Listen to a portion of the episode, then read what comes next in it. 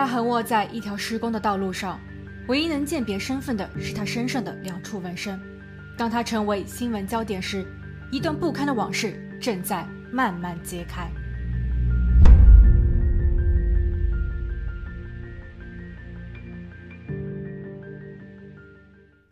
Hello，大家好，我是桂林怡。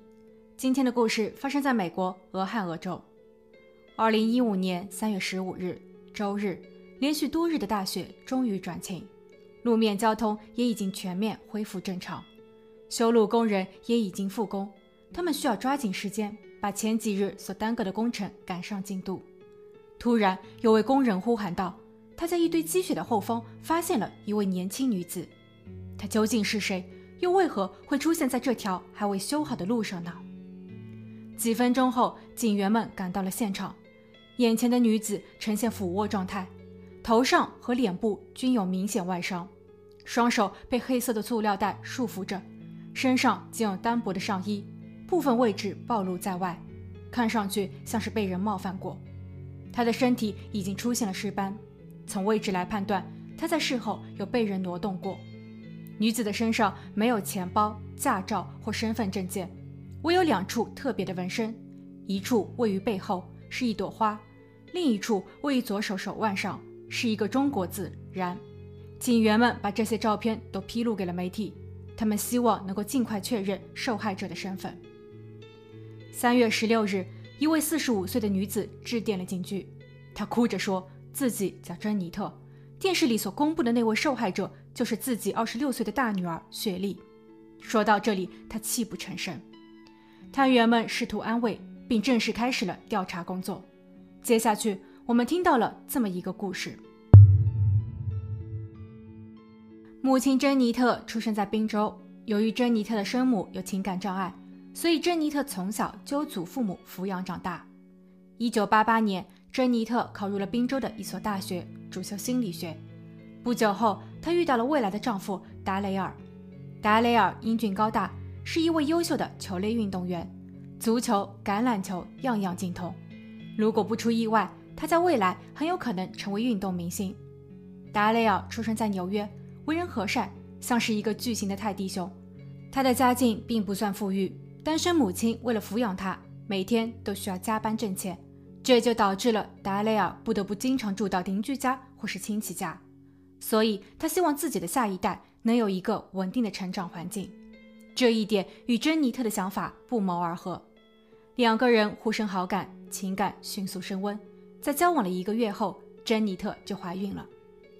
一九八八年十月，达莱尔和珍妮特生下了第一个女儿。但三个星期后，他们的女儿雪莉被确诊患有血管瘤，她的脸部开始出现肿块，而且越来越大。必须通过手术才能够治愈。父亲达雷尔非常忧心，他无法集中注意力在球队的训练上，他放弃了做球星的梦想，寻找了一份狱警的兼职，从而把更多的时间用来照顾女儿。当时，珍妮特对此有些不满。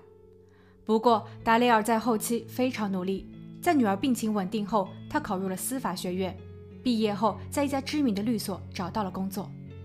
一九九五年和一九九七年，达雷尔和珍妮特迎来了他们第二、第三个宝宝。二女儿叫汉娜，三妹叫佩吉，两个孩子都很健康。达雷尔拿出了全部的积蓄，为全家人购置了一套大房子。他更加的卖力工作赚钱，为了家庭拼搏着。珍妮特做起了全职太太，把所有的事情都打理得井井有条。但从一九九八年开始，很多东西正在悄然变化。大女儿雪莉快十岁了，她开始叛逆，似乎很反感妈妈的管教，还时常顶撞她。母女两人的关系开始变得棘手。珍妮特曾私下找过丈夫抱怨，但丈夫护女心切，总是以雪莉的身体不佳为由为雪莉开脱。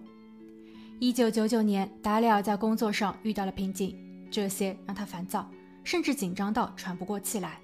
而在家里，他也没有得到丝毫的轻松感。妻子珍妮特在全职带娃一段时间后开始厌倦，她抱怨着丈夫的不思进取，没有赚更多的钱，请不起保姆。而达雷尔觉得妻子一方面让自己外出赚更多的钱，而另一方面他又限制着自己的活动时间和范围。他们的家里只有一辆汽车，出行很不方便。珍妮特不同意另外再购置新车，她会每天接送达雷尔上下班，但每当遇到丈夫加班时，珍妮特就会责骂。有几次加班到深夜的达雷尔请同事送自己回家，妻子站在门口用鸡蛋砸同事的车，这些偏执的行为简直不可理喻。但珍妮特却不依不饶，甚至还会当着同事的面对达雷尔大打出手。一九九九年八月二十四日。达雷尔不顾妻子的反对，为自己购置了一辆新车。提车后，他开着车外出散心，这似乎让他感觉到了久违的自由。零点过后，他驱车回家，在一条过弯的公路上，达雷尔并没有踩下刹车，再加上他没有系上安全带，他的生命被定格在了三十三岁。听到这个噩耗后，妻子珍妮特异常的冷漠，有人猜测就是他制造了这场意外。因为当时达雷尔正在与他办理离婚。达雷尔在出事前不久曾向公司领导埋怨，说他发现妻子疯了，每天都会跟踪尾随自己好几个小时。所以，会不会是因为达雷尔在出事前发现妻子的车一直跟着自己，心情抑郁的他想尽快逃离，忽视了交通安全？在后期警方给出的身体报告中显示，当晚达雷尔属于酒后驾车。大女儿雪莉在失去爸爸后伤心欲绝，她是爸爸的掌上明珠。现在爸爸没了，自己也失去了保护伞。两个妹妹们因为年龄尚小，此时的她们也许不理解这场车祸意味着什么。达里尔的同事为他的家人举办了一次募捐活动，他们担心珍妮特做了多年的家庭主妇，一时间很难重归社会，找到一份稳定的工作。关键是，她还有三个女儿需要抚养。筹款活动共募集了六万美元，这笔钱可以让整个家庭维持一段时间的生计，用于缓解和度过难关。但万万没有料到，珍妮特在拿到钱后，居然立刻带着三个女儿去了迪士尼潇洒。不到一年的时间，珍妮特就已经把筹款全部消耗殆尽。之后，他又找到了达雷奥的主管，询问是否能够再做一次募捐。主管说，他可以为他安排一个基础的工作，但珍妮特拒绝了。二零零七年，达雷尔去世八年，母亲靠着兼职将大女儿雪莉养大成年后，要求其外出找工作贴补家用。雪莉告诉母亲，自己想成为一名模特或是歌星，去纽约或巴黎发展。自己虽然学业不佳，但擅长唱歌、跳舞、走 T 台。母亲听后怒吼道：“你必须找一份切合实际的工作，为家里分忧解难。你的妹妹们还等着钱来交学费。”雪莉听后非常气愤，因为妈妈从来都不看好和支持自己。自从爸爸离开后，妈妈总是在挑她的毛病。雪莉一直都不明白自己究竟做错了什么。她记得在爸爸离世后不久，自己非常的抑郁，妈妈曾带她去看过心理医生。医生说他患有躁郁症以及双向情感障碍，之后给他开了一点药。回家后，雪莉尝试事事服从妈妈，但还是被妈妈赶到了阁楼居住。雪莉和妹妹们也因此变得生疏。妹妹汉娜和佩吉的关系非常好，佩吉就像是汉娜的小尾巴。雪莉非常羡慕，也想参与其中，但她却始终无法融入。现在，雪莉已经长大成人了。却被要求牺牲自己的爱好和未来，为两个已经和自己越走越远的妹妹赚学费，这凭什么？这件事情让她与母亲再起冲突，就像过去的八年一样。每一次她和母亲发生矛盾时，妹妹汉娜总是带着佩吉躲进自己的房间。汉娜知道妈妈的脾气，但她从不劝架，只是安静的和佩吉一起躲起来。二零一零年，雪莉二十二岁。他已经搬离母亲家三年多了，期间他找了好几份临时工，但每一次都做不长久。母亲珍妮特会定期让自己汇报工作，确切的说是定期命令雪莉打钱回家，因为妹妹汉娜在校成绩优异，是一名优秀的排球运动员，她似乎遗传了爸爸的良好基因，这让妈妈看到了希望。妈妈需要更多的钱，用心的栽培汉娜。后来，雪莉认识了四十一岁的汤米。汤米是一位音乐制作人，他有自己的乐队和工作室，已婚，也有着自己的孩子。雪莉并不在乎，她认为自己和汤米很有缘分，他们有着同样的兴趣爱好。关键是汤米给予她像父亲一样的关爱，这种感觉是八年以来从未有的。汤米与自己的老婆关系一直不好，所以雪莉的出现让他跨越了底线。两人开始约会，几周后，雪莉怀孕了，她有些紧张，不知所措。虽然他很清楚，母亲知道后一定会责难自己，但此时的汤米却说需要一段时间来处理自己与妻子的关系。无奈的雪莉只能选择向妈妈坦白。母亲珍妮特这一次倒是没有责怪女儿，他还称自己愿意帮忙照料孩子，但雪莉必须搬回家，并且与汤米断绝来往。雪莉想着要给宝宝一个安稳的环境，所以她答应了妈妈的要求。二零一一年七月，雪莉生下了一个男孩，取名为科尔。珍妮特看上去很开心，雪莉的妹妹们也非常兴奋。这么多年来，他们终于可以围坐一起，愉快的对话，宠爱着小宝宝科尔。所有人的关系似乎因为这件事件得以缓和。雪莉在意外怀孕后，母亲珍妮特伸出了援手，家庭关系慢慢修复。宝宝出生后。珍妮特亲力亲为，雪莉也遵守了诺言，不再与汤米有任何的来往。三年后，二零一四年，汤米的前妻去世了，他经历了一段黑暗的时光。在戒酒协会的活动中，一位志愿者鼓励他和雪莉还有儿子重新建立联系。他尝试给雪莉打电话，接听电话的是母亲珍妮特。珍妮特在了解了汤米的情况后说，他们会在感恩节去动物园。如果偶遇后雪莉不反感，那么他会考虑给汤米一次机会。汤米听后反倒有些疑惑，因为当时母亲珍妮特极力反对自己与雪莉接触。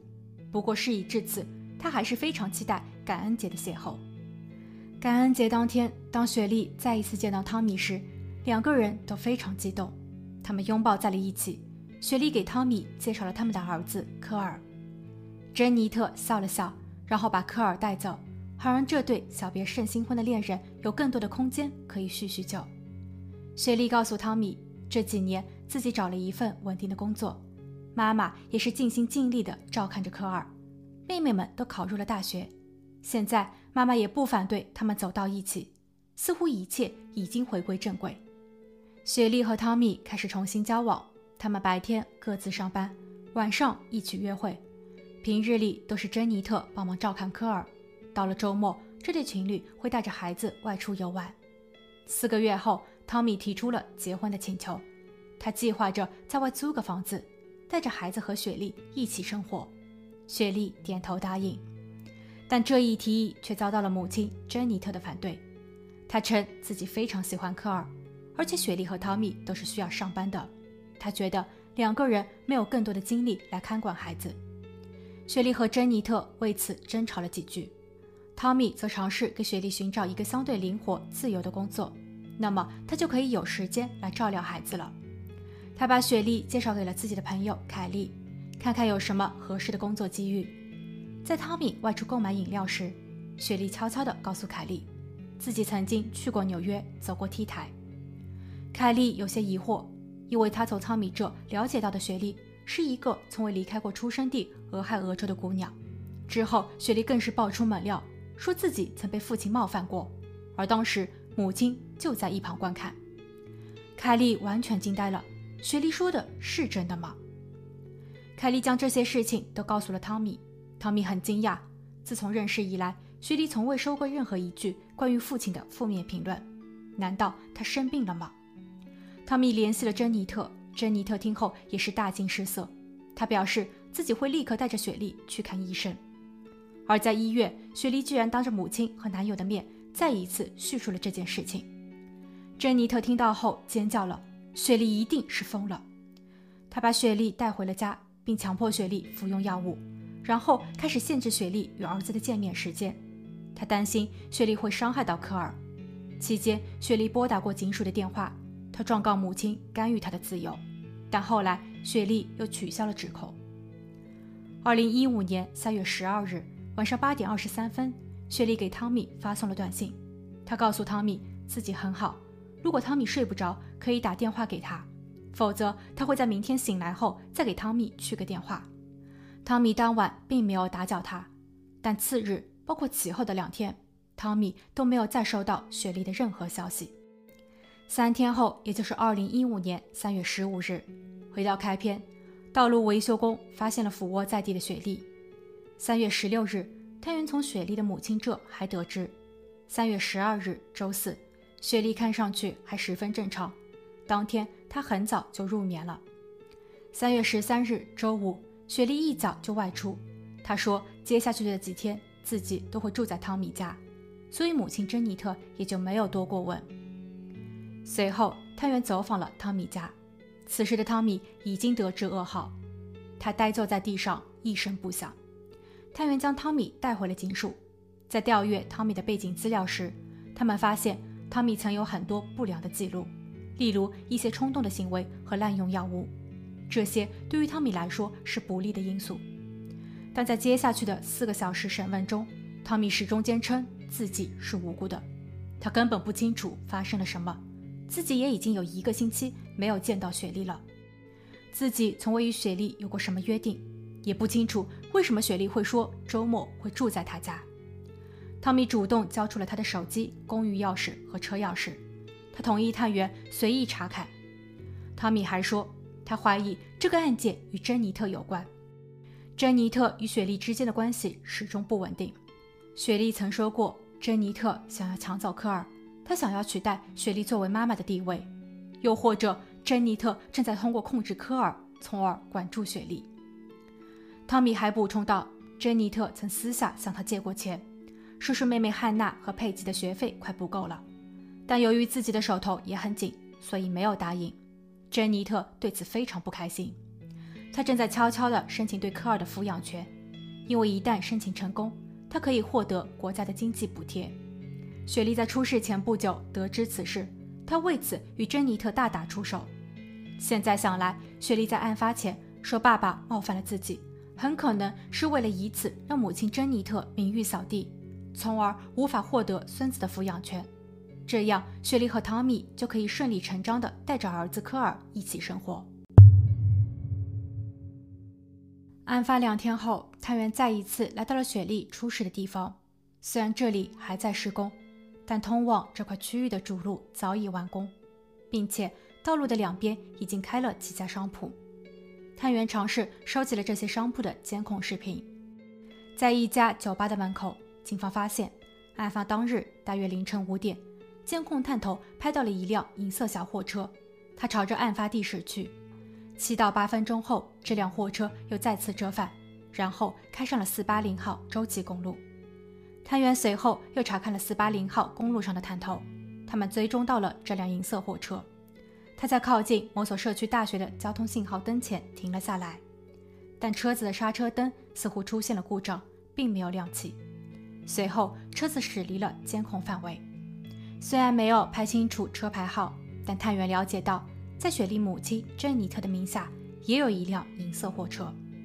探员立刻申请了搜查令。在搜查令下来之前，探员去了次妹妹汉娜的大学，并对她进行了询问。汉娜表示，自己也已经有一个多月没有见到雪莉了。最近一次回家是在周六，也就是雪莉被发现的一天前。她需要使用家中的电脑完成一些作业。家中只有母亲一人。周日晚上，母亲送自己回了学校。汉娜的表述十分精简，但这反而引起了探员的怀疑。探员觉得他的答案似乎是早就拟定好的。拿到搜查令后，探员立刻对珍妮特的车子进行了仔细勘查。不出所料，这就是出现在视频中的那一辆货车。刹车灯是坏的，踩下刹车后并不会亮起。车里的地毯上有一些污渍，门板的内侧也有一些刮痕。经过实验室的检查，这些污迹正是雪莉的。在对珍妮特的房屋进行搜查时，探员还找到了雪莉的钱包和证件，雪莉的卧室中也有如米诺反应。珍妮特对此低下了头，她承认是自己失手了。三月十二日周四，雪莉再度提出要带着儿子科尔搬出去住，珍妮特并没有回应。晚上，雪莉在服用完治疗精神的药物后便回屋睡觉了。一个小时后，珍妮特判断雪莉已经入眠，她带着一条毯子和一个枕头走进了雪莉的房间，她盖住了雪莉，用力压着。雪莉因为反抗，从床上摔了下来。珍妮特拉着她的头发，不断地撞击着地板。最终，雪莉越来越虚弱，不再挣扎。珍妮特把雪莉装入了防水布袋中，然后离开了她的房间。周六，珍妮特接二女儿汉娜回家，她需要汉娜的帮忙。汉娜同意了。探员追问：“你为什么要如此的狠毒？她毕竟是你的女儿。”珍妮特只是笑了笑，并没有说明作案动机。她当着探员的面拿起了手机，拨通了女儿汉娜的电话。她告诉汉娜，警员都知道了。事后，探员查到珍妮特在落实行动前给雪莉购买了一份人寿保险。或许他一直在等待着这样的一个机会，如果成功了，他就能拿着这笔钱帮两个小女儿支付学费。二零一七年四月，法院宣判珍妮特终身监禁，十九年内不得假释。汉娜被罚七百五十美元，缓刑一年。可以说，珍妮特从雪莉出生得病开始就已经走上了岔路。她抱怨着上天的不公，厌恶着雪莉的无故得病，不断给丈夫、给女儿施加压力。最终，所有的人都将离她而去。而她最爱的汉娜呢？汉娜是爱他多一点，还是更加的恐惧他呢？好了，今天的案件就讲到这，我们下期见。